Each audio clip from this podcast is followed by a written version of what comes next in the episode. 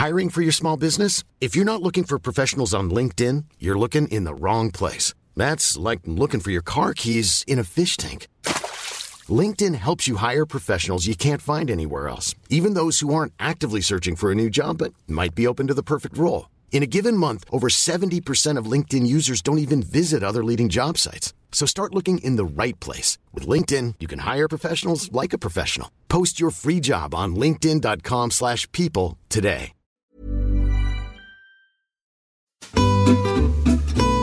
Hello and welcome back to Close Reads here on the Close Reads Podcast Network. I am David Kern and I am joined by everyone. I'm joined by Angelina Stanford and Heidi White and Tim McIntosh. We are all here together to do a, well, a year end, year beginning, summarizing, previewing, you know, that kind of show. So, Angelina, Heidi, Tim, welcome back to the show. How's it going? Great. Doing hey, well. good. Tim, do you also want to say something? I, I just didn't want it to make it a traffic jam of greetings. I'm doing wonderfully. well, uh, I was gonna say we'll see how this goes. You know, you get uh, Graham was gonna be here as I said, but as I said before we hit before we hit record, but he couldn't make it, so that makes it a little bit easier because you guys know how much Graham likes to hog the mic. But, um, but I uh, I figured we'll we'll have to see. We'll have to, it'll test my my real uh, ability to actually manage people, right? Um, Tim, are you back in Seattle? Or you're still in Georgia? I'm back in Seattle. And I got David was just back. saying we, we're living in pretend Seattle right now here in North Carolina with the Yeah. weather. yeah, It was, Atlanta was like that when I was home. I was so ready for some sunshine, and it was just it rained the whole time. So I got my you're, money you're back. to blame. You brought it with you, so we have. Yeah, found yeah, fault. probably I probably did. but you, Well- you didn't take it back. I left it where I hauled it. So, um, speaking of sunshine, uh, Angelina, you have a thing going on in your life. Do you want? Are we allowed to talk about this on the air? Because I haven't brought it up. I've known. I mean, this is. Some, I knew. I knew about it last time we recorded, but but I didn't. I didn't. You had made a public announcement. So since you've put it on Facebook, I assume we can talk about it. No, now. actually, our conversation that morning was really funny because I said, "Should I say something on the air?" And then he was like, "When will it air? Will we have told everyone?" By this, I was like kind of touch and go because some of his family listens to this show, and we were kind of not wanting to break the news on the on the podcast. Surprise! So the yeah. so So, yeah. go ahead. Go ahead. Oh, so my news is that over the holiday, um, I got engaged to be married. Yay. So Congratulations. like he really is Lord Peter, and I'm not going to just spend this entire hour gushing about how I found my Lord Peter, but I definitely found my Lord. I mean, yesterday we went shopping for rare books, um, so you know, yes, we are Harriet Vane and Lord Peter. So I'm getting married to uh, Thomas Banks, and um, if our readers got the uh, our readers, if our listeners got the la- latest issue of the Forma Journal, his poetry was was Mhm. in there. And uh, when Yeah. we made the Facebook announcement, a lot of I saw that people instantly made the connection to he was the poet guy. He was the guy with the poems, Huh. and, and lots of comments about well, who else would he be? Yeah. well, congratulations to you and Thomas. Sometime we'll have to make Thomas do a. Uh, oh, can we call him Tom? Tommy? Tommy boy? What do we call him? Oh Oh, God, what's it- no, You not, cannot not call him would Tommy you Boy. call Lord Peter Petey? Think about this. What? You Well, may yeah. call him Mr. Banks. Mr. Banks. I got it. Okay. So Did he uh, wear a, like a plaid flannel suit out rare book No, he wears an want know ascot. how. Tim. He wears an ascot. Oh. No, actually, he describes his sense of style as grumpy bookstore owner. Hmm. Hmm. So he's a poet. Pretty much, yeah. pretty, pretty much. Um, well, I you did post the pictures, and he was wearing an excellent sweater. Graham and I both commented on it, so that you know that, that's a that's a good positive you know positive impression for us. Oh, have to he's make very dashing. He's really lovely.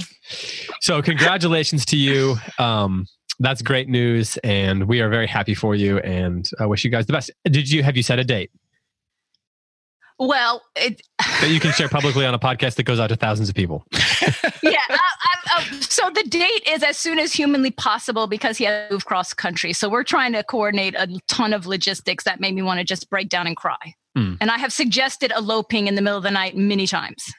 Is he is he good at logistics? I mean, is that like No, uh, what part of he's a poet was um. Hey, poets have to be That's a great. at That's a great answer. Poets are good at organizing poet, things. He's a poet. Was it clear? yeah, Poets are good right. at Like the man things. can think in a sonnet. Like he thinks in a sonnet is the most extraordinary thing. He will stop me when I'm talking and he'll say, "Oh, that was that was perfect blank verse. We should write that down." but coordinated cross country move, no, we are both brought to our knees on this. Um, so you know, selling all his worldly goods, burning them in one last hurrah. These are things we have considered. Well, good luck with that. Um, and, uh, we are uh, we are here to to talk about um, the year moving forward, the year behind us. It's now 2019. We are recording on Friday, January 4th, 2019. So I wanted to get everybody on to discuss some of the things that we read, some of our favorite books that we read. We'll talk a little bit about the books that we read here on the show, the ones that well, I'll ask a question about that in a minute, but we've obviously spent, you know, the show talking about those books. But and then we're also going to talk about some of the books that that um that that all of us read kind of that you guys don't know about um because we read other things other than that are on the show believe it or not uh, and then also we're gonna i want to hear from each of you guys about your approaches to uh, reading in 2019 what some of your plans are other than obviously like how to move across the country and eloping for dummies uh, but Do they actually have that? I would I- buy that. I probably I'm don't check- know. I'm popping over to Amazon right now. I think eloping for dummies is just Romeo and Juliet. Uh, Oh, great. oh yeah, sorry, that doesn't end well. This will end badly. Um, they just did it wrong. It's like a cautionary yeah, tale. true, exactly, exactly, yeah. Um, so let's I'll talk. be sure to text you and tell you I'm faking my death, just to be Oh, clear. Perfect. All right. Okay. So yeah, yeah. Don't screw that up. So we posted on um on the Close Reads Instagram page. We posted each of our five favorite books of the year, and I'm gonna kind of quickly go through those. So Wait, before you do, since Graham is not here, I'm going to totally throw him under the bus and say Okay. he misspelled two of mine. And, you know, I got some pushback on that. That was not me. I double checked my text message. I do know how to spell Dorothy Sayers. That's true. That's true. He did misspell that. Now that I'm looking on that, looking at that, yeah, we got to throw him under the bus. Graham, you're not even here to defend yourself, but In my heart, fair- I said, well, you know, that was words and his thing is pictures. So to be fair, I did read all of them to double check, and I missed it completely. So, uh, and, and I'm an actual editor. Um, but uh, let's let's go through some of these. So, Angelina, since you mentioned that, I'll I'll talk. I'll ask you about these first. You mentioned that your five favorite books of the year, um, and this probably has changed since you sent this, uh, were um, "Walking on Water" by Madeline L'Engle, "The Alchemist" by Paulo Coelho. I, Co- Coelho. I don't actually know how to say his last name. I looked it up, but I couldn't I figure don't out. either. Co- Co- Coel- C O E L H O. Some of you have probably seen that book before at bookstores and so forth. The Trojan Women by Euripides. Here too. Are Women Human by Dorothy Sayers, which is quite the title, and I'm glad a woman wrote it. Mhm. And The Celestial, Celestial Omnibus, which is a story, I believe, by Forster, right? Yes. So, Angelina, you have five what seem like pretty different books here. Is that is your list sort of curated by design to not have five books that are very similar, or is that just sort of how it worked out when you were looking back and saying these are the five books that stayed with me? Huh. It's funny because I, I do think they're connected. Okay, great, perfect. Uh, like I said, first impression. You know, I don't I don't know all these books terribly well. So, uh, just to explain a little bit about how I read, I think I've mentioned this before, but some people might be surprised to find out that I actually primarily read nonfiction. Actually, the first time that Thomas saw my very substantial library, he was surprised that it was mostly nonfiction. Um, so, I, I'm, gosh, I'm a researcher at heart. I just, I, I mean, I'm looking at the stack of books on my desk right now, and like, just you know, um, a- a book on uh, medieval science, a book on a book on tracing all the classical uh, influences on medieval literature. Like that's that's my curl up with a cup of tea and a blanket kind of reading. I, I can't get enough of that stuff. So primarily, Those are I both books that are on my dad's desk right now. Like Oh, exact topics. there, there you go. Well, we're gonna have to have some chats, he and I. Um, so so primarily I read nonfiction. I read very, very little fiction. And if I do, it's going to be stuff that has been recommended to me by someone very trustworthy. So or you're forced to because you're on a podcast that does that. Well, that's true too. So, what all of these books have in common is that every single one of them was a book that someone said to me, her, someone heard me say something and then immediately responded, Oh, if that's the way you think about X, then you should read Y. Is this just going to be a list of books that Thomas recommended to you? It is very Thomas Banks heavy, I won't lie. the first two were not Thomas Banks recommendations, all the rest were, um, including my very substantial um, honorable mention list. yeah, the, the, honorable mention list, we won't, we won't even get to those, I'm sure. Okay, go on. But so I started how, off with Madeline L'Engle. Yeah. So yeah. I read a, I read a Circle of Quiet based on your mother's recommendation. Hmm. And then as I was reading that and posting quotes about it, tons of people said, "Oh, you need to read Walking on Water." So I read that next. Okay. Um, and and very much liked it. Did you want me to talk about them or no? What's the what's the protocol here? Well, I would say, yeah, you can. Well, really, what I'm interested in is what's that thread between them? Because you mentioned that they all seem like they have a, a common thread. Is that the, the common thread? That- the thread is that it came up organically that these were ideas I was thinking about, and people said, "Oh, then you should read." such and such. So they're not necessarily connected in any sense other than that they were handpicked by me to, to speak to me. So that's mm. that's the thread. So each I mean I can actually trace my my year by looking at these mm. books and I know exactly what I was thinking about. you know, I was thinking about aesthetics and writing.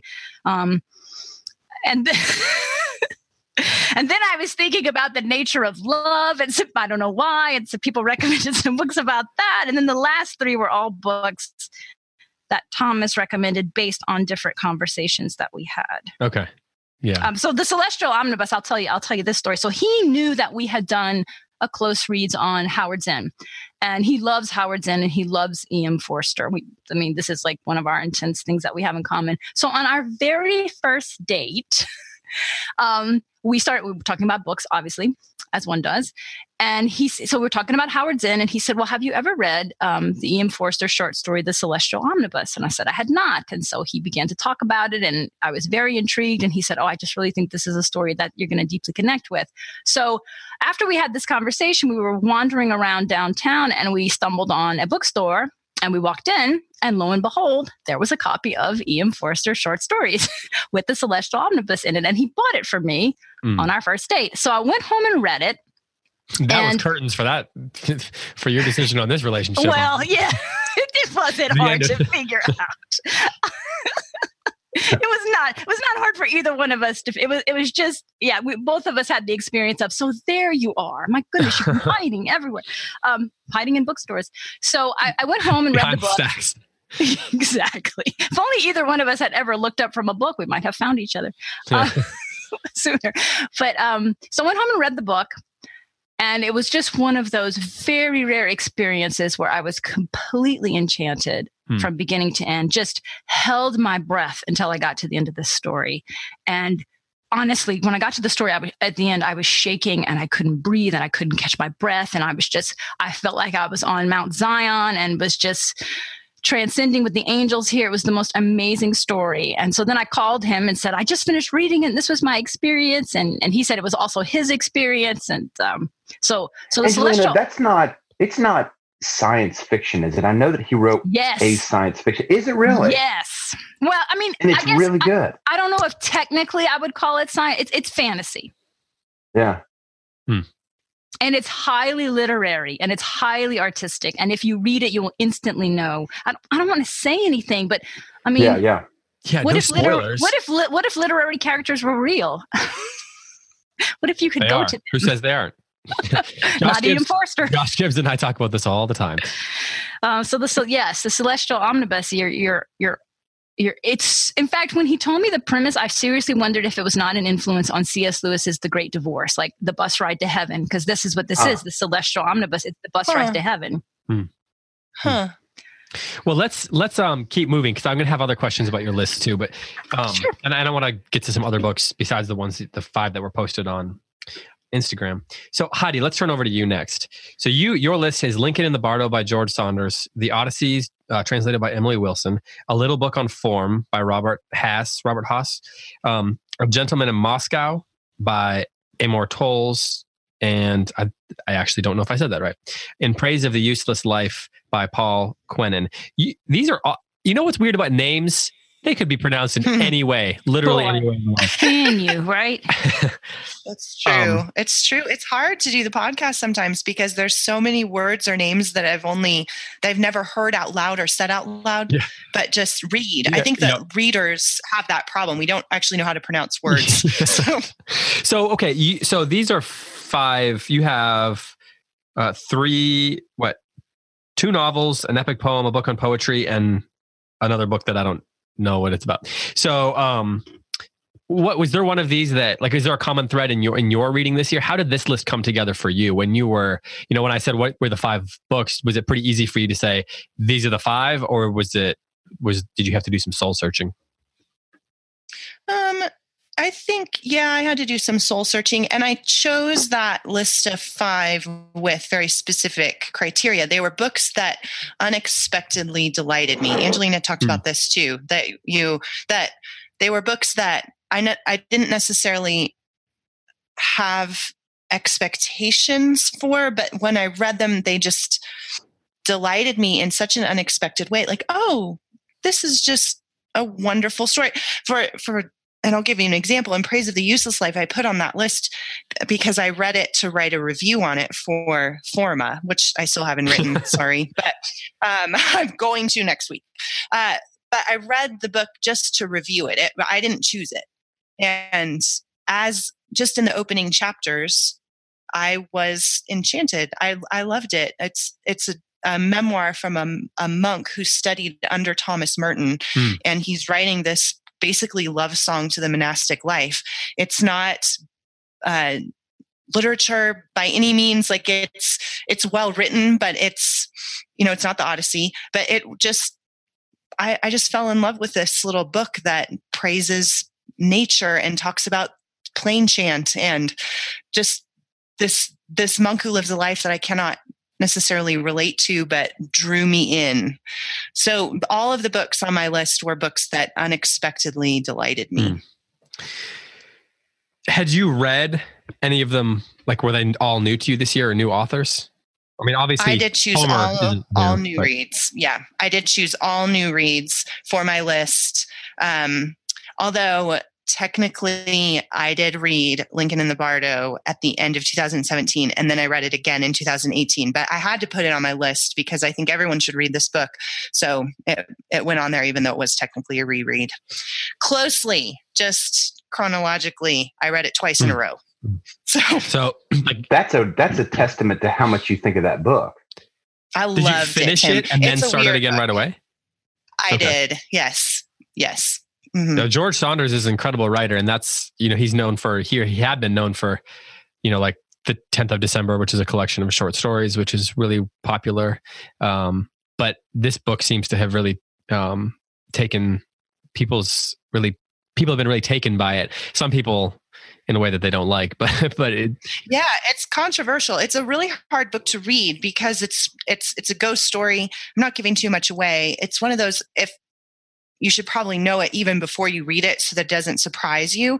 It's written from the perspective of these ghosts in a graveyard who are watching Abraham Lincoln and they tell their own stories. So the grammar's kind of weird and it's kind of stream of consciousness at some points and uh, so it's it's it's kind of a strangely constructed story at first. After I would say after the first 30 pages, your your mind and expectations kind of adjust so it just feels natural, but it takes some work at the beginning. Yeah. But it's really lovely. And it's his only novel that he's written, and it took him years and years to write it. Uh, he's mostly known for his short stories, as you pointed out, David, and they're wonderful too. 10th of December is excellent, all of them. He writes essays and stories, but this is his first novel, and it's wonderful. there's a very Huh. famous video. Well, I mean, within certain circles, um, there, there's a, there's a I'll put it this way: there's a great video of him, and I think he's on mm, the Colbert Report or um, the old Daily Show with Jon Stewart or something like that, and he's talking about his kind of way of thinking about art and writing and things like that, and it's great. It's like it's one of the best things you could find by a working writer right now. So I highly recommend people go just find that on YouTube or something. Well, and it was unexpected to me because I I had to again. This was a book I had to read because I was interviewing him for this event, and so I was interviewing him about Lincoln in the Bardo. So it was one of those you have to read this story and or this book, and I kind of didn't want to because I was I had this you know reverse chronological snobbery of. you know, it's a new book. I'm probably not going to like it. It's probably going to be all postmodern and the, and then I loved it. It like captivated me. And because I fell so in love with it in such an unexpected way, that's how it en- ended up really being, I would say, probably in my top, definitely my top 10, maybe top five novels I've ever read. Mm. So mm. that's amazing. Strong words. Mm-hmm. All right, let's go over to Tim for a second here. Um, I, I know we could all kind of pick any one of these five and talk about it forever, which is why we do a show that does like eight episodes on single books. Um, Tim, you have Lenin's Tomb by David Remnick, True Grit by Charles Portis, which we did on the show, The Course of Love by I Alain de Botton. Yeah, that guy. Alain de Botton. Um, the Swiss philosopher. Care, you guys. Mm-hmm. Okay, new rule: you have to speak like that. I think he's British. I think he's British. No, he's he? Swiss, and he has the he's, most amazing accent. He does have a lovely accent. It's so. Oh, he's Swiss. He he grew up in Swiss boarding schools. No, he's Swiss. Wow. Huh. cool. All right. So Wilson by A. Scott Berg and Shakespeare in the Theater, Mark Rylance at the Globe by Stephen Purcell. So, um, what is there? What is the book on here that when you made this list, you were most surprised that it showed up? Were you like, huh, that is one of my top five favorite books? What do you know about that? I think it's I think it's the last one, Shakespeare in the Theater. Um, it's a book about Mark Rylance because it's just such a nerdy book. it's just a book that a nerd would read. And I don't fashion myself to be a nerd, but I am. this book you're, clearly demonstrates that. I'm you're trying like, to remember, Tim, didn't you have a similar book to this on your last yes. year's list? Yes, I did, Angelina. You're exactly right. It was a book by a Jesuit priest in New York who was the consulting theologian on one of my favorite plays, a book called um, The Last Days of Judas Iscariot. And it was exactly like this book, Angelina. This book is nerdsville like that. So I'll just say a little bit about it because maybe I can get the hook in somebody's mouth to read this book. Well, Mark Rylance is an incredible actor, so that you don't like that's an incredible yeah. actor. He David, help me. What would people know him? He won the Academy. From? He won the Oscar for Best Supporting Actor from Bridge of Spies like three years ago. He was also I think, I think, uh, the. I think that's right. That sounds right. He was also one of the ship's captains of one of the little fishing vessels in uh, Dunkirk. He and his that's son right. yeah, went yeah, across yeah, the English Channel. Yep. Yeah, he was great. really so.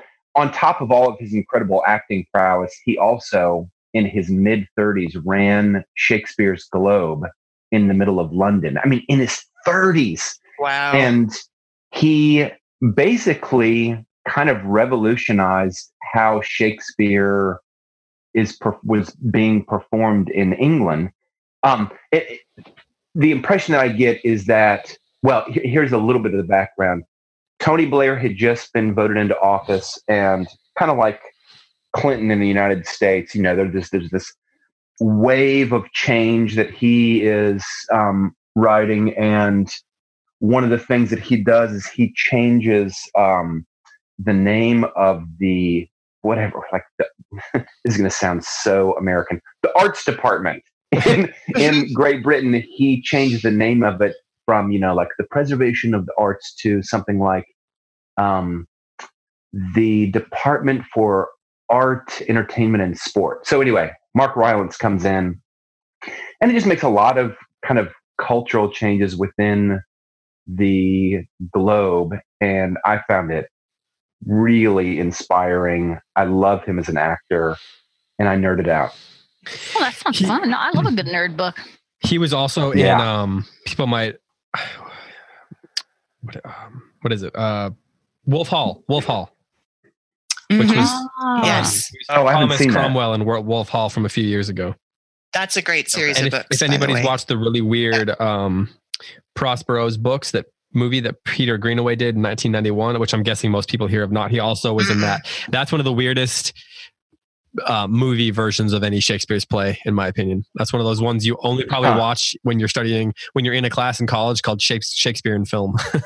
so, um, okay, so Yeah. so let me ask you about um, you. I heard you talk uh, about this course of love, the course of love book, and obviously Angelina knows about this this guy as well. And I think Yeah, I read that book last year. So talk about this one, Tim. What's what? Why did this one show up on your list? God, it's so terrific.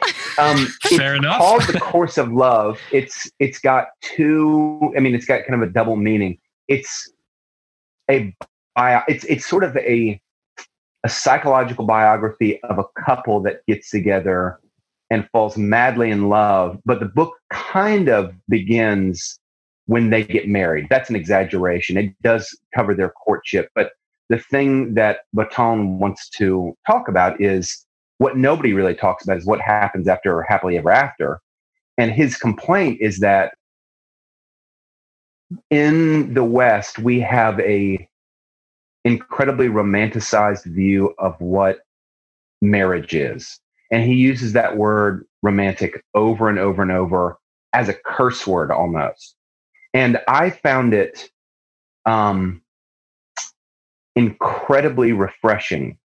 And one of the things that he talks so so it's a it's partly a kind of a biography of this couple, but it's partly also an instruction manual kind of to the reader. And he'll stop in the middle of this story and he will talk about what's happening in the couple's life and why it's happening, almost as a psychologist would. Hmm. Um, and I, I- Can we- what would you compare it to? Is Every- there an, is there another book you would compare? It I've never read another book yeah, like, me like it. I just want to say it's that really it's one of those things that, as you describe it, it sounds like it would be awkward, but he pulls it off. Hmm. to? He so does you, pull it you up. approve Yeah, of it it as well, Angelina. Oh yeah, I enjoyed it a lot, and it's very different structurally. It's exactly what Tim's talking about, where it kind of alternates because Okay. he's he's primarily an essayist, and so it it reads like a novel written by an essayist because he stops and he'll give you an essay on what just happened in their lives. But it Hmm. that sounds so awkward and didactic, but it's not. He he pulls it off. yeah, he really does pull it off. Yeah, fi- He really finish your thought there. I think I interrupted you. Sorry. I, I I realize that by saying that he um, speaks the word romance as if it were a curse word, or romantic as if it were a curse word, that might that might um, really turn some people off. Uh, man, I would encourage you, nevertheless, if you have strong positive associations with that word. Everyone, everyone wants romance. Everyone wants to be kind of like swept into something. But I think what people want even worse is long lasting and connected relationships with their spouse. And this is that. And he's pretty adamant that a lot of our romantic notions about what a marriage is, is, um, it, causes the it causes the relationships to really suffer. We kind of like make our spouse into what our parents provided us when we were children. That's kind of one, or what they didn't provide us when we were children. That's one of the things that he kind of hits on over and over. And he's out to kind of point it out and provide alternatives to that way of thinking. I, I found found it delightful. How My- did my- it I- come across your radar, Tim? I saw an interview with him on YouTube, and I kind of knew him. He was kind of in my periphery. He's he's an essayist. He's also he's a trained philosopher. Yeah, yeah. And I'd come across a couple of his things, and I was I was really impressed with him. And like a couple of the other books on my list, my Amazon algorithm just apparently knows me and loves me and wants my Mhm. best interest in mind. It, so it kept showing up on my algorithm, and I was like, okay, Yeah. okay, I'll have a look. That would be hilarious. You know what we should do is we should all pull up our Amazon accounts and we should just go, we should say, what does Amazon recommend for me today? We should, yeah. Sometimes it makes no sense. Okay. Sometimes they're spot on the money, and I'm just like, oh, this is kind of creepy. But one time they sent me an email just to let me know that the brand new Billy Ray Cyrus biography was out. And I just thought, what on earth? and you snapped it right Oh, up. of course. and I was like, what did I click on ever that made them think this is what I want to buy? Can I ask you guys a question on that note, Angelina? Do you guys ever go on Amazon or on Google or on Facebook and click links that you have absolutely no interest in just to throw off everybody's algorithm? Yeah. That's a great that. idea. It's- I've never I do never it thought about- of that. Once every two months. And I don't know that that's going to be Angelina, I frequent wonder enough to really screw them up very much. It might not. Well, I don't know, man. I don't know. Because I'll notice afterwards my algorithms change. You're like, why am I Whoever getting I'm so many stuck that's watching advertisements me for gets a adult? confused. Hey, I'm excited that since I changed my relationship For Billy Ray status Cyrus's on biography. Facebook. Now, now I stopped getting singles ads, so that's a relief. now it's all just going to be wedding Oh my gosh! planning. Both of us, Yeah, as soon as we got on the computer, got nothing but wedding ads. You're gonna get you're gonna get like a bunch of U-Haul ads, like ads for for like lighter fluid. You know? Basically, In a year or two, it's going to be baby stuff, Angelina. Prepare Oh yourself. wow, yeah. They will have seriously misread that algorithm. Right? yep. so um okay here's what i want to do we've we, have we've talked about each of y'all's lists and i want to talk about some of the books that we read on the show this year. Gosh, I almost don't remember. I got to go through So- my book here. here here's what i'm going to do. I'm going to pull up we posted an image. So there were basically we did a short story unit and we did a, we did some plays. So we'll skip the plays for right now. These are the nine or the seven seven. Seven? yeah th- those are very different numbers. Um they're both under 10 so we did um well i, I this Okay, is I got Howards End as our first one in 2018. Is that what you have? yeah we did howard's end the code of the woosters hannah coulter true grit crossing to safety the power and the glory and f. Scott fitzgerald. And i know that you weren't all you know because of the way we expanded the show this year you didn't all didn't you the the listeners probably read more of these than each of you did. But for angelina what was the one of the novels that you were on that really stood out the most that, that's the bit that was stuck in your head the most since you read it this year i'm not Oh. necessarily saying what's the one that's your favorite or whatever but like what is there one of the books that we talked about that just sort of has lingered for you or may, maybe even um maybe it's even haunted you I feel Please say Code of I the feel Woosters, disloyal please. saying anything but Berry, but I think I got to go with Howards End. But I think Berry Hmm. would approve. oh I, well he yeah well, yeah he would no, I think His- Howards End. I think I come back to some of those ideas. Yeah, Hmm. I mean, that ever was a second read as well as Hannah. What's that? did you ever watch the the series the T, the, the uh, bbc one series No, but I saw that it. I saw it's on Prime now, so I, I do plan on checking it out. it's I re- I was making my list of my favorite sh- TV shows of the year, and I realized you know what that's in my top ten TV shows of the year. So Is it good. really? Yeah, yeah, I liked it.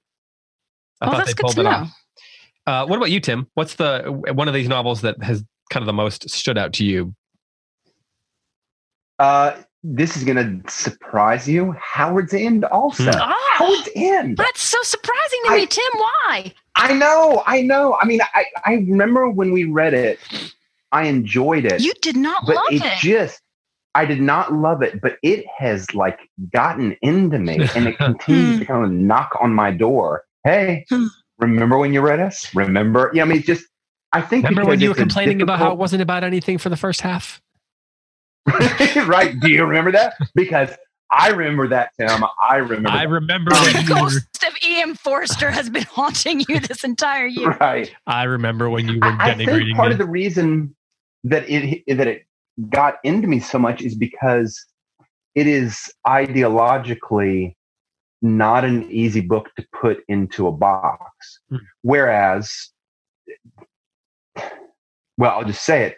Um, I love Wendell Berry, but you know exactly where he is. You know exactly where he is, and I think the I think Howards End got into me because man, there are so many things that just don't fit neatly into kind of any pre-categorized ideology that I have, and I I really appreciated that. yeah, like the, the, the that. Love- complicated nature of it was challenging to you. Yeah, I, I love your answer so much, Tim, because that's something I really try to impress upon my students all the time. I mean, you just articulated it, right? Like you're you can maybe not love a book instantly, but but this is what literature and art do, right? They stay with you over Yes. time. You have to take the long view of how these books are affecting you. Mm-hmm. Yeah.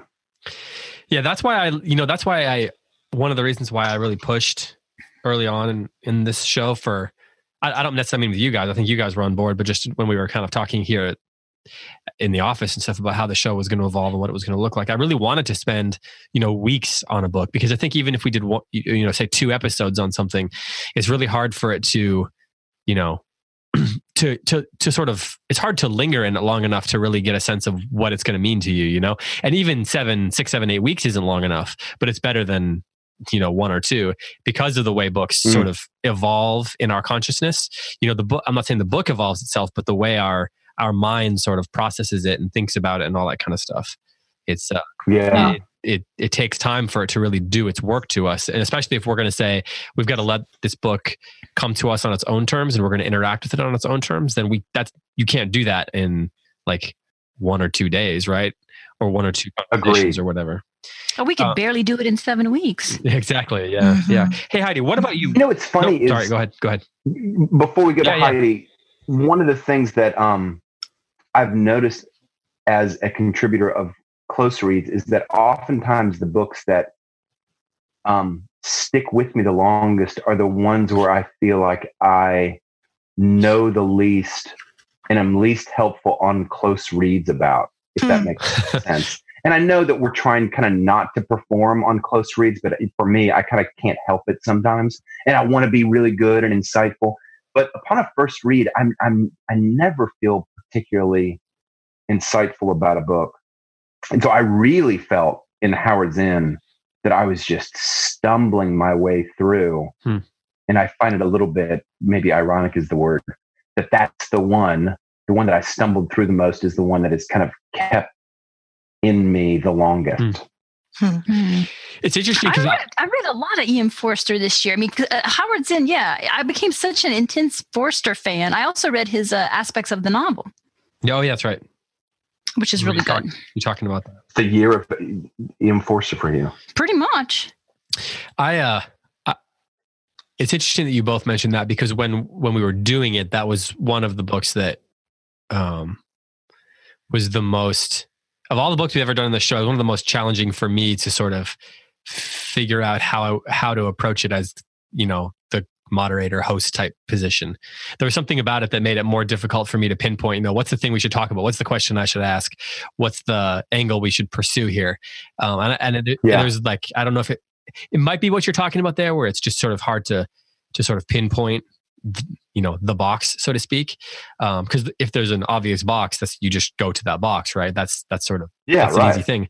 But there was something about the way it, the book sort of pursued its own life you know that that i think yeah. made it challenging to do that and i i haven't i haven't really been able to pinpoint exactly what i mean by that or why that is but i think probably it's just the nature mm-hmm. of it being a complicated book. Let's go to heidi. What what is uh what is yours? What is the book that stood out to you the most this year? Well i'm i'm torn between crossing to safety and the power and the glory which which you've read 27 crossing, times. I know.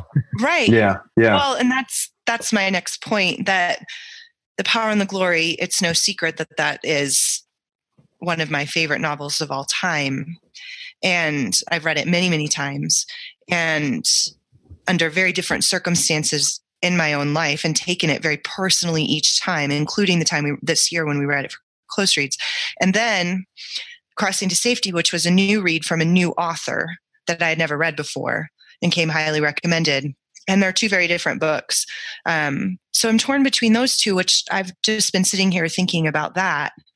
Um, that the stories that haunt us are either the ones we're so familiar with that they keep doing their work, as you all have said, doing its work on my soul again and again and again. And I'm so familiar with it that it just continues to kind of work into it.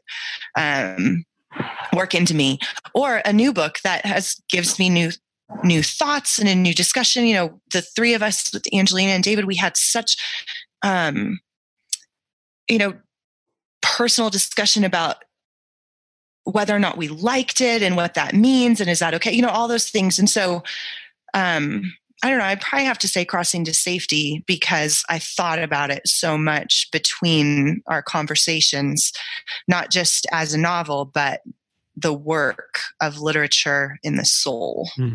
Hmm. I was I was thinking the other day about how sometimes these conversations are something of a blur, you know, and sometimes mm-hmm. we say mm-hmm. things, people correct us, and rightly so for mistakes we make or you know whatever. So mm-hmm. I think sometimes about how the afterwards I'll like we'll finish a book and I'll be like, wow, we so that those eight or whatever weeks are over, and then I'll be like, I guess next time I read, I should go back and listen to the conversations we had to see if I actually agree with things we said. And, mm-hmm. and then, mm-hmm. but then I'd have to listen to myself on a podcast. So I'm like, never. And then you say all the time that you say stuff you don't mean. So I'm just always confused. well, you know, I just got to keep people on their toes, right? Um, okay, so let's. So those were the seven novels. Was there? We also talked about. We also, you know, did some plays here and there. We talked. We did. There's been this year we have launched the plays the thing. Um, was there another book out there that any of you want to mention that you're um, you can just say no to this but that your uh, your perspective on it maybe changed or your you were brought from the yeah, show? yeah like in, in talk and after we were doing it here on the show whether it's you know i mean there's a bunch of shakespeare plays we did the short story unit we did the glass menagerie like is there anything out there that seems to have your perspective changed on it over the course. I, you know what? I actually don't mind even if one of these novels, like, is one of these novels, did your perspective on it change by doing it here on the show? Like, did you come into it thinking, oh boy, here we go, but then you came out of it thinking, okay, that's great, or vice versa? Anybody, you, whoever wants to just jump in here, you can. We can see if we. uh I will say I learned a lot about the power and the glory that I did not know. And I think it's because Heidi's so good on that book. She has read it so many times and is so insightful on it that I saw a lot more in that book that I had even looked for, you know, the previous two times that I had read it. Mm. So I don't know that I changed my mind, but my I think was, hopefully my vision of that book got a lot broader. Yeah, I was going to say your horizons were broadened, but I like the vision. The vision word better. Yeah, Angelina, do you have one that your perspective on it changed or was? Um, uh, well, I think I'm going to go with the Great Gatsby, mm. and uh, you know, as we talked about on on those episodes, I had read it in high school but didn't remember anything of it. So I don't know if that counts as my perspective changing, but uh, I'll, I'll, remember it now. But uh, I, I, very much enjoyed it and and feel like I uh, have an understanding better of Fitzgerald, mm. uh, and yeah. also Hemingway ask, from our conversations about that. Mm. Angelina, did you going into that book? What did you think of it? And after having read it again, what did you think about it? So, I, you, I, know you probably you guys probably talk about this a ton on the mm. podcast. So I read it in high school and didn't remember it didn't remember anything huh. of it except I, I, I can remember impressions of books from when I was really young. And so I didn't have a negative impression of it. I, I, wouldn't say that I understood it, but I didn't hate it. And I remember that I really liked the writing. Yeah.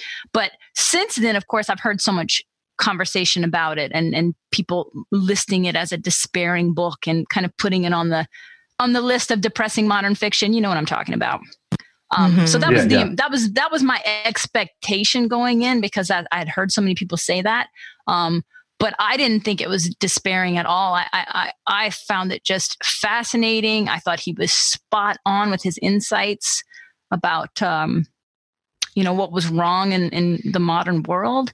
Um, and uh, I thought I, I, was so shocked to discover at the end of this book how deeply conservative it was. That mm-hmm. you know, it, it, it upholds the va- Midwest values over the liberal East, which I just I, you know that yeah. is not where I thought Fitzgerald was going to end up.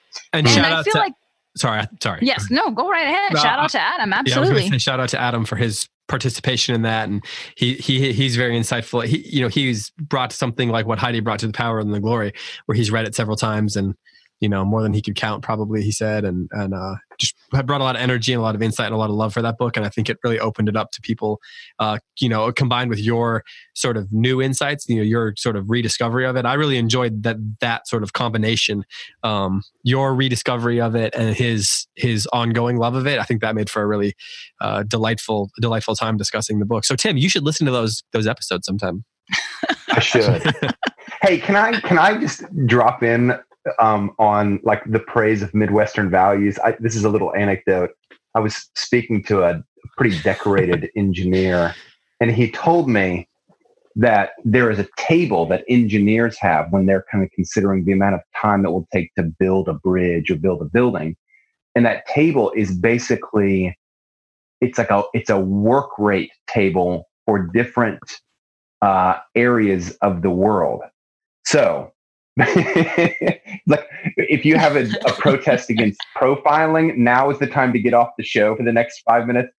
The table basically says, um, here are the number of work hours that you get out of this area of the country. Hmm. And he said, I believe that he said the only area in the world where one work hour in the table equals one work hour is the Midwest of the United States. What?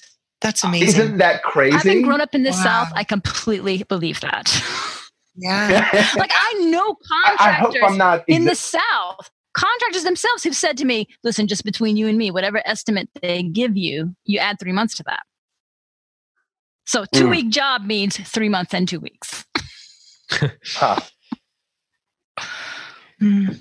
Anyway, let's continue with our non-profiling program. No, you were, you were being so Nick Carraway, not to We- judge, but I have.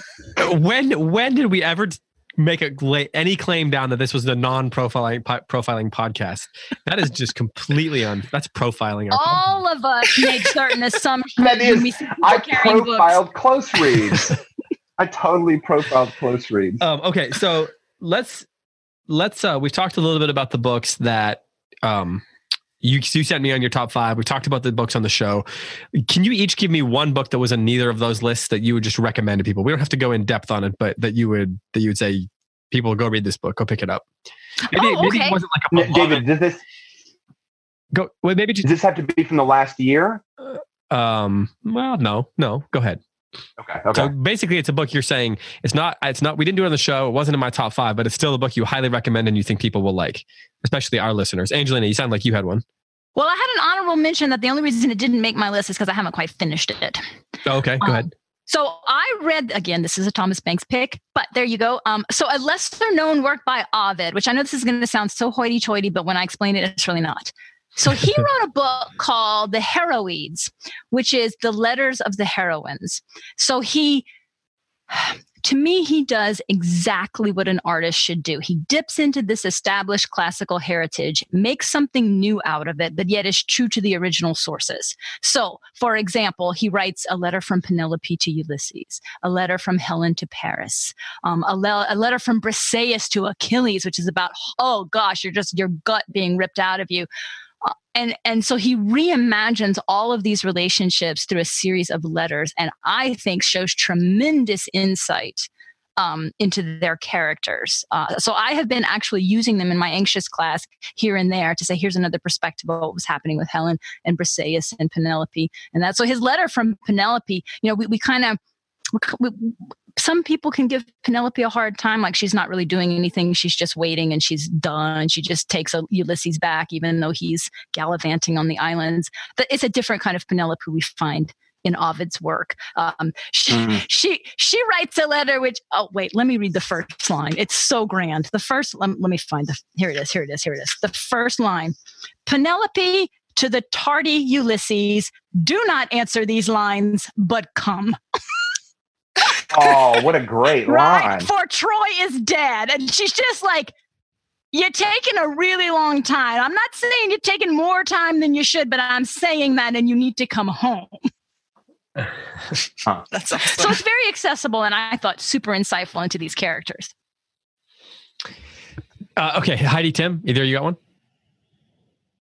Yeah, I've got one. Um, I have been reading a lot of poetry lately. You're gonna steal mine, aren't you?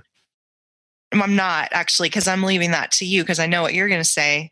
um, but I'm going to recommend an actual poet. Um, and I'm t- I've I've got two in hand. I'm going to say both, and then I'm going to pick one and hope that you buy both. So um, I'm I've so A.E. Stallings, who's a woman oh author, she's uh, and it- Yes, and a Translator, yeah. translator. Yes. So she is also a poet, and all of her poetry is wonderful. But she has a new collection out called Like, just L I K E, and it's beautiful. It's lovely. Um, and then also James Matthew Wilson, which this is the one I'm going to recommend strongly. Yeah, definitely, um, that's uh, that's yeah, for sure. Yes. So it's called The Hanging God, and it's a collection of poetry. It's wonderful. It's accessible.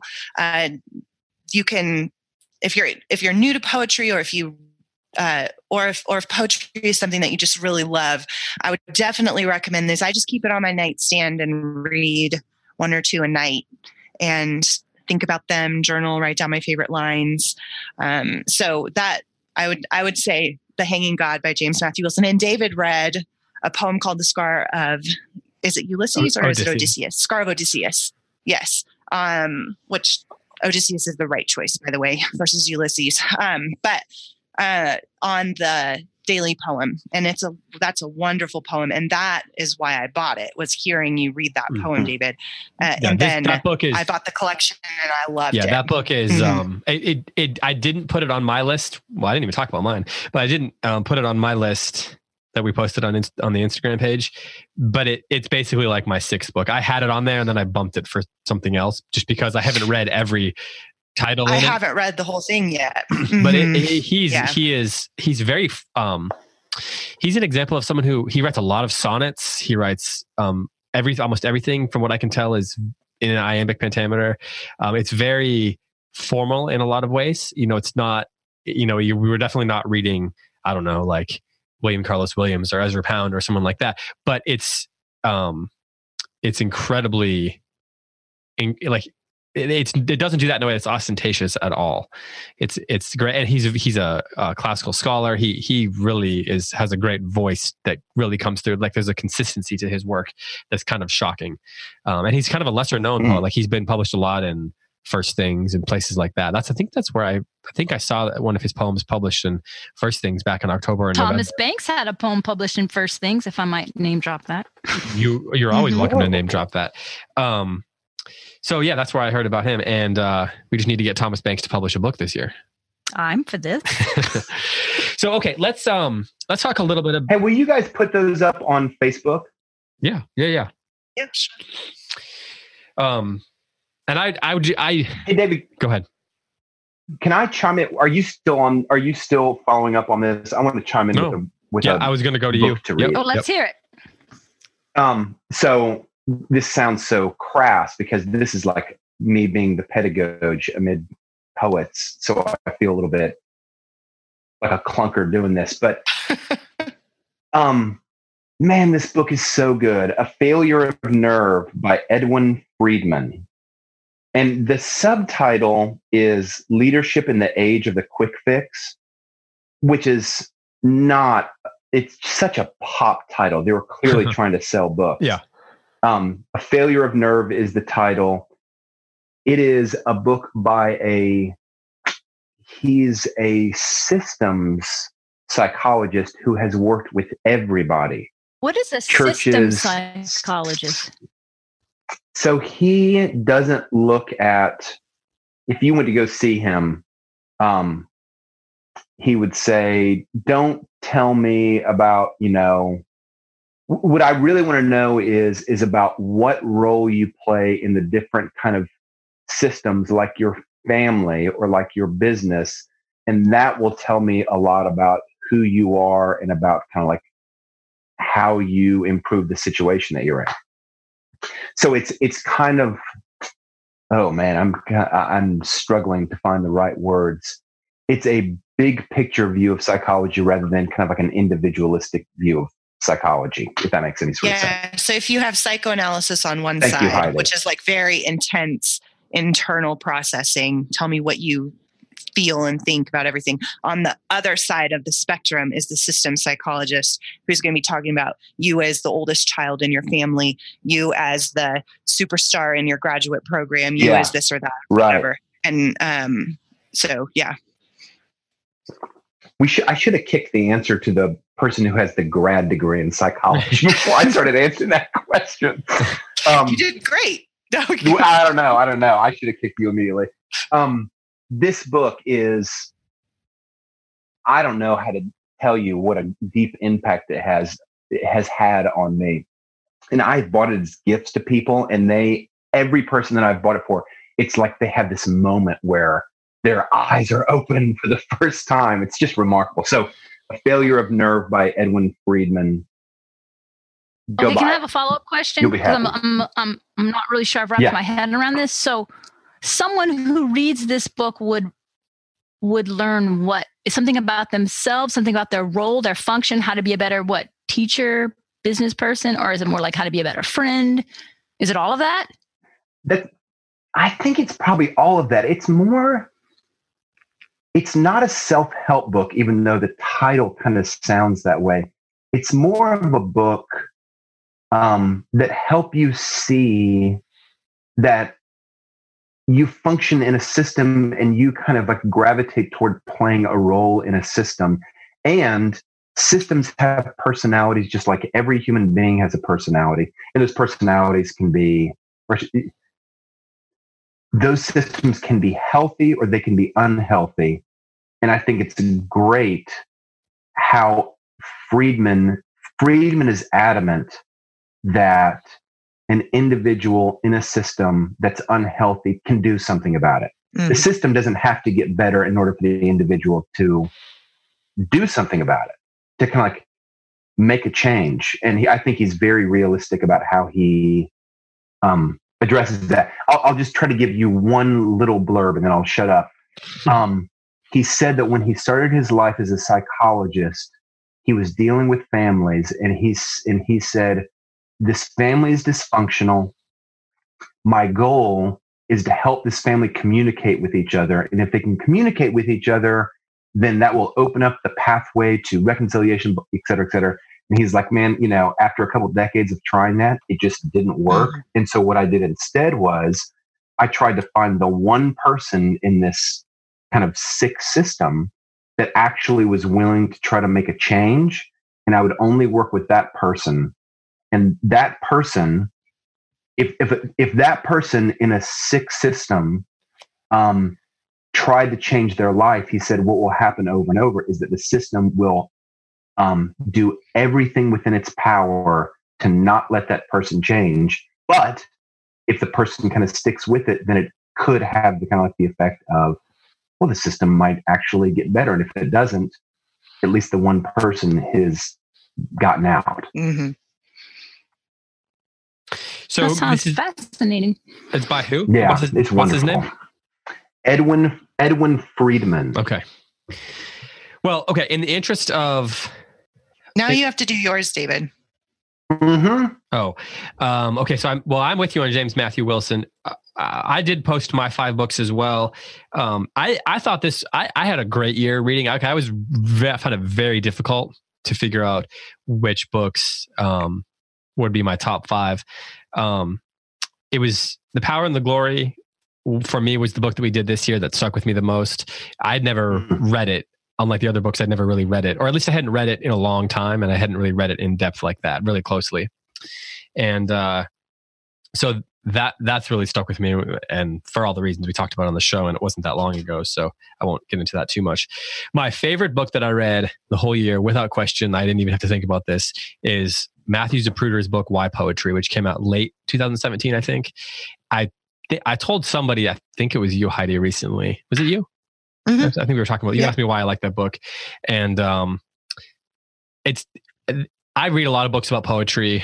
I read a lot of poetry collections, um, but it's one of the first books that I think spoke like it. It, it spoke to me in a way that like I felt like I was being seen by the book. Does that make sense at all? Like when you when you read mm-hmm. something, oh wow, and you're like, this wow. book, it, this book is like speaking to me. Like it it knows me and it's like helping me figure things out.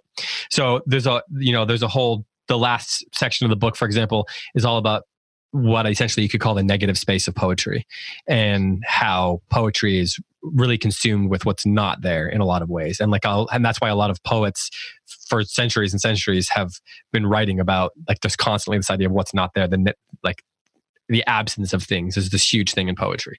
So there's you know that that way of thinking about poetry is a big part of it. And then um, it, it, he talks about form, but also um, you know like a lot of different kinds of forms, but like what's the place of that form in contemporary culture and like all this kind of stuff. And he interweaves it with his own stories of becoming a poet. He's somebody who never thought he'd be a poet, and then he discovered he was one, and he pursued it full kind of with, with, all of his energy against the wishes of his father, who's a very successful lawyer. So it's kind of his own memoir combined with his reflections on contemporary poetry, combined with, you know, what is the place of contemporary poetry in the canon of poetry at large and all this kind of stuff. So it's it's just an amazing, fascinating book. I think it's. I would say it's more on the like. It's not like a deep. I mean, there's a lot of aesthetic philosophy stuff in it, but it's not the kind of book that you're gonna. It's it's not like reading like you know um, T.S. Eliot or something. It's it's a very yeah, it's accessible. It's a very accessible, a very readable accessible. book, which makes it a mm-hmm. fun read. I think that's one of the reasons why I wanted to recommend it because you know even if you're not like deeply in love with poetry or you're not trying your hand at writing poetry or don't consider yourself poetic or whatever, you're still going to get a lot out of it. Even if you're just like, how do I teach this particular thing about poetry? There's there's sections in it that you could just point to. Um, and he does one of the things that I love is the way he just will look at a specific poem and break it down. Like he'll do he did pages and pages on William Carlos Williams' poem The Red Wheelbarrow, which is like a nine line poem that he makes come alive for you. So I just love that part of it. Everybody knows that I love um, crime fiction and spy novels and stuff. And I started reading Ross Macdonald this year. He has a series of books about a private detective, kind of a hard boiled uh, detective called Lew Archer, and the first book in that series is called The Moving Target, and it's a very Sam Spady type type character. I love those books. So if you're into that sort of thing, it's good. Uh, good 1949 hard boiled novel. You're not going to deal with some of the stuff you got in like 70s and 80s crime fiction, which maybe is you know a little harder to, to stomach. So there's lots of lots of great books that I read this year, but those were two that I really loved. Just one David, genre fiction. Were you reading that one? Go go for it. Were you reading that one when we were discussing uh, the power and the glory? Which one? Uh, the one you just mentioned, uh, the book on the poetry yeah. one. Uh huh. I was reading that off and on for like months, so probably. I've read portions of it multiple times, so pro- yeah, I would guess why. Well, I remember the three of us had a conversation about. Oh man, I'm trying to bring it up. Uh, about the difference, kind of like between Oh, the symbol tradition yeah. and yeah, yeah, yeah, and symbol. symbols and images. And, and, I remember. I don't know if that was came you from were, that. I was thinking a lot about that, and I was, you know, like we looked it up in the Edward Hirsch Poets Glossary. I remember that. I don't, I don't know if it was because of that book yes. that we talked about that, but I know that that's a big thing I've been thinking a lot about the last year or two. So that, so you probably, probably yes. Um, okay. Okay. Uh, okay. So let's. Uh, we, I remember you shared some thoughts during that podcast, and I thought, oh wow, that's really that's really powerful. You were surprised. I was wondering if it came from. No, no, no, no. that was weird. Family systems therapy time. right, I know. Okay, so let's let's. We only have a little bit of time left here. We've been going a while, and I don't want to keep you too long. So let's talk about if you have any. Are there any I don't want to say what's your strategy or plan for the new year, but is there are there any authors? Have you started? Do you make a book list every year? What are you What are you going to do in 2019 for your reading? Tim, I'll let you answer that. Do you have a plan, or are you just going to kind of see what happens? No, I had a plan at this time last year to like really dive into the history of science, and I oh, read I Einstein. Yeah, right. What a whatever. I didn't like. I, in, okay, in fairness, I read two books. Uh, like medicine and early Christianity, which I think was hmm. ostensibly about the relationship between Christianity and science, which, by the way, nerdy book and just delightfully interesting. Hmm. And also read Einstein's biography. So I could dabble a little bit, but no, I just chase the tiger wherever it goes. I I I can't pre-plan. I've just learned that. Amen to that. That's exactly my reading strategy too. Anytime I've tried to write, it just doesn't write a list. It, it doesn't happen because yeah, I, read so much right. nonfiction. I just have to. I'm chasing footnotes constantly. That's yeah, me. Yeah, reading an old book me and there's too. An yeah. footnote, and then immediately I'm pausing and I'm on the internet trying to find this thing, and then I ordered it, and then that's the. So yeah. So I I I like the way you said chasing the. Did you say lion or tiger? Tiger. I believe in tigers. Well, you know. Well, you're from Georgia you and I'm from Louisiana, so we got to go tiger. Tigers? Us, right? You don't believe in lions, yeah. but you believe in tigers. Like, what do you mean you don't? right, right. like I said, I need to brush. I need to brush up a little study- bit on yeah, my history of like, science, yeah. my taxonomy. So yeah, I'll be chasing footnotes and reading whatever Thomas Banks gives me to read. Yeah. So I, I love that, that idea of chasing footnotes because I was thinking the other day, I don't know if you'd used that phrase before or something, but I was thinking of how I have. I chase footnotes, but it's like in fiction. It's like this book leads me to the next crime fiction novel or some other thing that's some genre. Ah, Because you know I love genre fiction, so like this one leads me to the next author, or someone says, "Oh, if you like that guy, you got to read this." And so I'm always kind of like stopping and starting and reading like seven different spy novels at the same time until I finish one. And so I, I'm like the anti-intellectual version of chasing the. Uh, the, the, the, the, the dummies version of chasing footnotes. the genre footnote. What about you, Heidi? Do you have a do you have a strategy or a plan? Do you make a list? Can I guess? I'm gonna guess that Heidi like has a spreadsheet, and like a meticulous plan. Angelina's Is that true, Heidi? right. I do. So I am. And I know there's listeners Um, who do this. So Oh, that wasn't judgy. I know. I I thank tried you. that so many times, and then I I like don't to think I be can't even find the spreadsheet, so I'm just giving it up. No, I I like to be known. I, that's true about me. My my closet is color coded by sleeve length. Um. So my book list. That there Oh, might be treatment for that. uh, Yeah, it's called Children. I yes, right. Amen. I did. So can I tell you? Thank you for saying that, David. Because can I tell you a story about parenting? Is it your which goes daughter? again- Did your Yes. did she turn your closet Yes. into your spider closet? Yeah. Okay. No. So this is about how I I did something the other night I've never done as a mom before, and it was that Lucy has a cough and she has like a real sensitive gag reflex. So she got up to go throw up, and Aw. she threw. I know that's really sad, but she threw up her retainer into the toilet. So I oh, had Oh, to fish it out with my hand, like retainer, toilet, vomit. She also had a bloody nose at the time.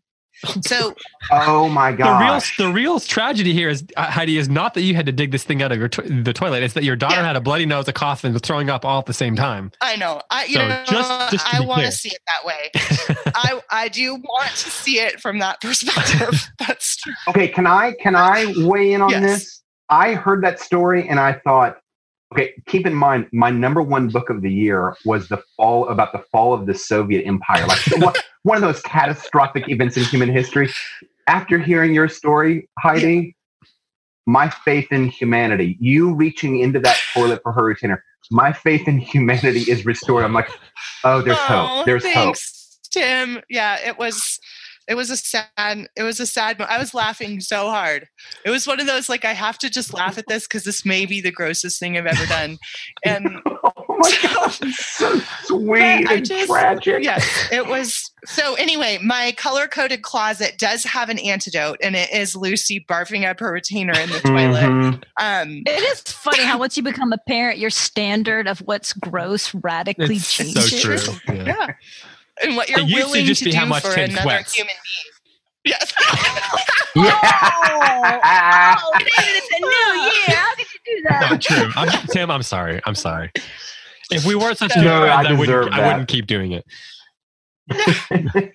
So Well, back, this is now the episode that's going to be subtitled "Close Reads Bodily Fluid," right? Yes. yeah, right, right. Oh man.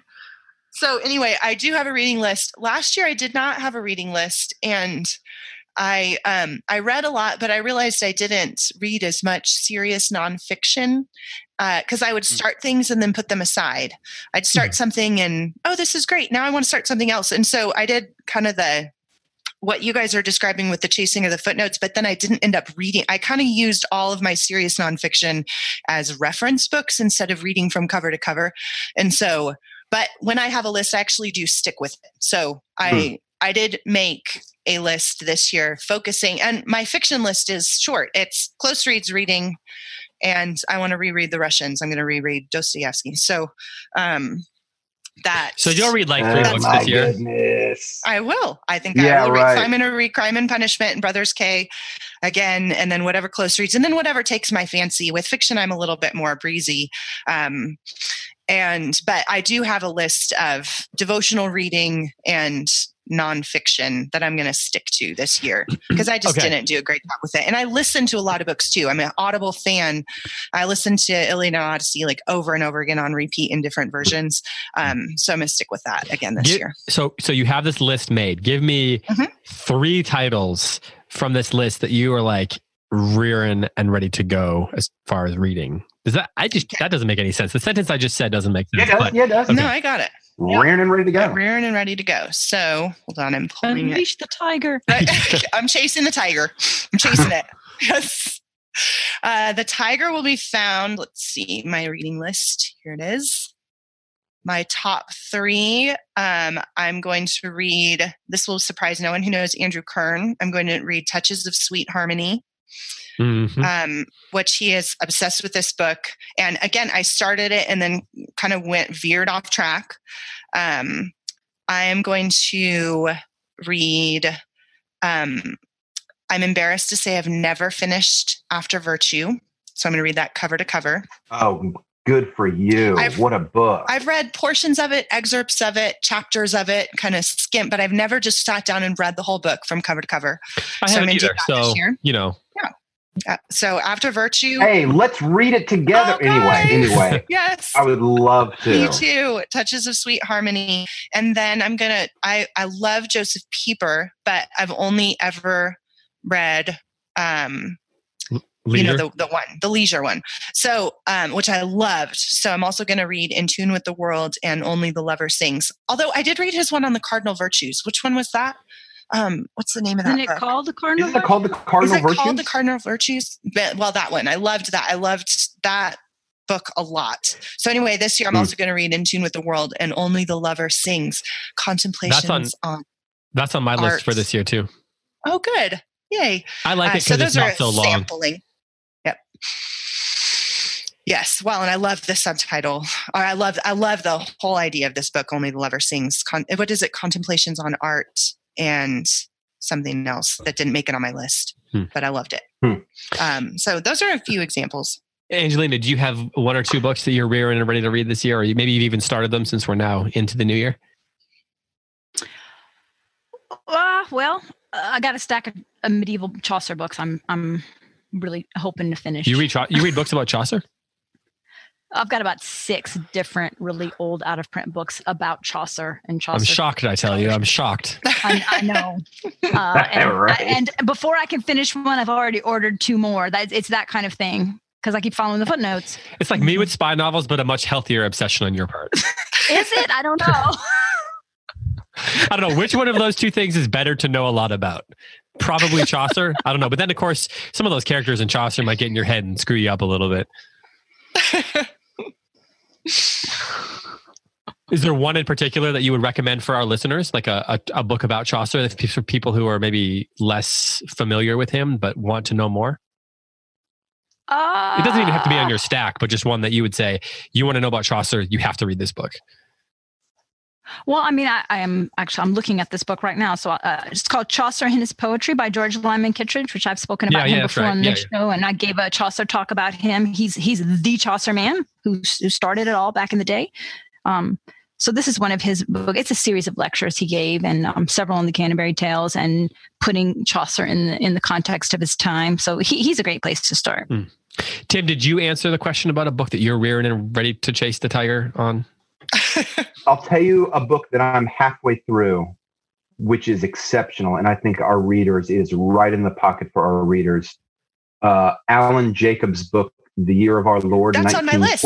Yeah, I read that. That's That- on my list. so it is, yeah, it's unbelievable. it's so it's a kind of a four part biography of Jacques Maritain, C.S. Lewis, T.S. Eliot, W.H. Auden, and Simone Weil during and at the conclusion of World War II. And they're all independent of each other, trying to lay out kind of their their plan for educational spiritual regeneration in the West after the after World War II. It is so good, and yeah, I, I, Very readable. it's the too. kind of book that our readers.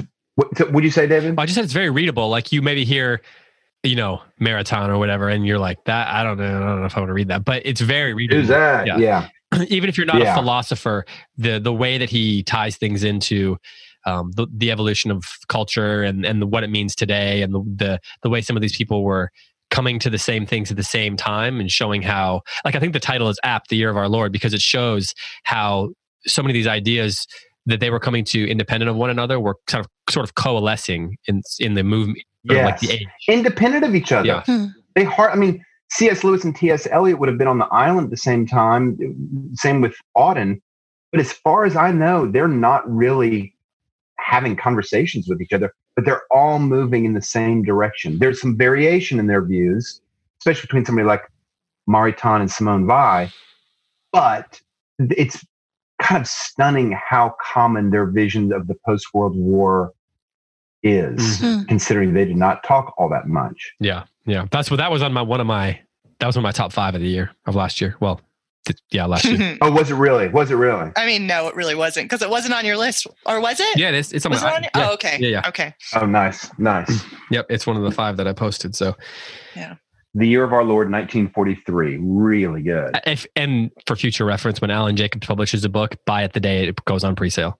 No doubt, He no doubt. Like one of the preeminent, mo- like he, his books will last. I, I really believe that. Like we will, people will, when we're old, you know, my children will be reading his books. Well, I don't know if my children will be able to read. But Did he write a biography of Lewis? I think I have that. Is that why that name sounds familiar? Yeah, he i don't know he wrote a book that some people might have i wrote a review of his book how to think which came out a couple years ago i wrote some people might have read that i wrote that wrote that for a magazine so that was one that was pretty popular i don't know if he wrote one about lewis i'd have to i haven't read if he did that's one i haven't read by him if he did um Well, I know that Ken Myers has interviewed him more than a few times for Mars Hill. I wonder if that's how you know him, Angelina. I'm googling He's him right now. great interview see. too. What a great interview! oh he did he He's wrote the so a alive. Oh, he did, and I own it. Hot Yeah, dog. Just looked it There you up. go. Yes. Oh, he also wrote The Imagination of C.S. Lewis. Yeah. I do have that. he From the wrote sublime, the pleasures of the reading in the age of distraction uh shaming the devil he did a translation i believe of or he wrote a book he wrote an essay on the um or no a book a kind of literary biography of the book of common prayer i believe I see that. That So, looks amazing. wow. He also did a new critical addiction edition of Auden. yeah he's great um, he's great Which we're big Auden fans over here. yeah okay well we probably should wrap this up but um thanks to David, I have a question before we go. yeah yeah yeah Is the is the close reads list set for the coming year? I I just was looked at what we have on Facebook. just gonna say and that so Perfect. What's happening next is we are going to do, starting next week, we're going to be reading The Remains of the Day. And we're going to do that through the first week of February. So for next week, make sure you read the prologue and part one. It's day one, is what it's called. It's not really divided into chapters, but I think it's the first 42 or 43 pages or something like that. So the prologue and day one of Remains of the Day. Then after that, we are going to, um, I'm going to pull a, uh, pull a power move here and we're going to do the spy who came in from the cold the which i think is the best Nice. spy novel ever written. It, um, so that's John le Carre. We're gonna do uh, after that Sense and Sensibility. Jane Austen. Gotta gotta go back around to Jane Austen again. Got to do her every now and then. Um, uh, I'm thinking we we had some requests to do um, a young adult or more of a children's novel. So I was thinking we should do Little Britches, which is both uh, kind of got that western and young adult, uh, but but also is really appealing to adults. Um, and I have never really seen a lot of good conversation on that book, so I think we could have a good time with that. The current plan is to do The Rector of Justin in June, July, the Auchincloss novel, and then after that, The Adventures of Huckleberry Finn. And then I've got a few other ideas to to loop some other things in here. I'm going to post um, post that list on the Instagram page as an image. So if you want to see that, you can also go to close reads closereadspods.com to see that. Then we also are going to be starting. Uh, um, after Heidi and I finish up discussing Henry V, we'll move on to Julius Caesar on the plays The Thing, followed by The Tempest, Othello, Macbeth, A Midsummer Night's Dream, Richard II, and The Merchant of Venice, and that'll take us basically through the end of 2019 on, on that on that uh, on that show as well. So there's lots of great books that we're going to be discussing. Um, maybe we'll do another short story unit um, on on the show somewhere in there if we want to kind of mix it up. So the dates uh, and all that's kind of subject to change depending on you know where you know if people are still interested in something and if we just if we if we realize that two you know the book some of the books and the conversations are too similar. We'll try to maybe mix it up. So be prepared for the possibility of change. But generally i would say that over the next year the books that are listed over on the show and on the show website page and then on the instagram page those are pretty safe for what you're gonna you're going to um yeah. you're gonna get this year. So i'm pretty excited. I think i think that this is a nice wide variety those are great choices david. books.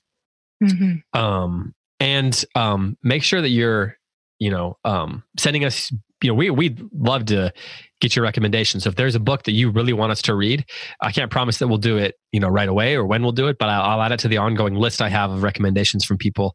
So feel free to email me or shoot me a Facebook message or tweet at me or, uh, you know, pretty easy to get a hold of. So send us your recommendations and we'll we'll consider them and see if we can fit them in. Like I said, no promises, but we'll do what we can.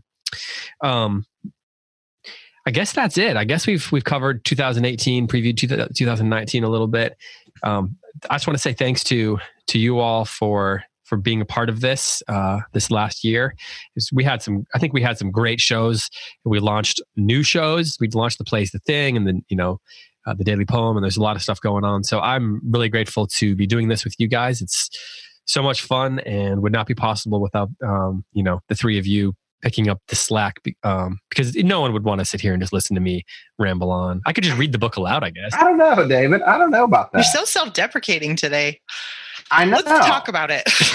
let's work through it. Let's work. Let's work it out. Well, oh, well, thank you, oh, David. look at that. Thank Time is up yes. now. We're gonna read Tim's system psychology book. Yeah, now. yeah, right. Yeah. So thanks to you guys. it's been so much fun. Oh, Thanks, thank David. You, David. That's really we kind of you. We're having the best time. Yeah, it's a pleasure. Um, Angelina, congratulations. Yes. Oh, thank you. Congratulations, Angelina. Yeah, thank you. At some point, we will. Uh, I'm sure we'll be hearing more about the date and all those sorts of things. But we're we're excited for you. We're happy for you, and we are.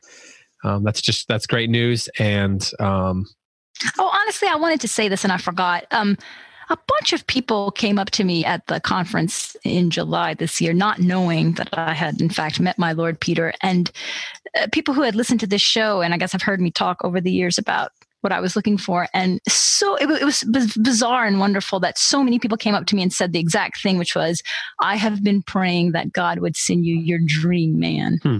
And I have been so deeply touched to know that so many people have been praying for me. So, for everyone who ever prayed that, thank you so much. And please know that God answered that prayer in spades. Mm-hmm. So, thank you so much. Mm. Yeah, that's beautiful. Hmm. Um, that's great. I guess that's that's a good final word for this show. So uh, again, feel free to get in touch with us however however you want. If you have questions or whatever, get ready to read. Um, uh, remains of the day and hope you're joining us over on the Plays the Thing. And uh, that's it. Happy reading in 2019, and we'll be back with uh, you know new new shows about about new books that we hope you'll join us for. So for Angelina Stanford for Heidi White, for Tim McIntosh, and for all of us here at the Close Reads Podcast Network, I'm David Kern. Thanks so much for listening and happy reading. Talk to you next week.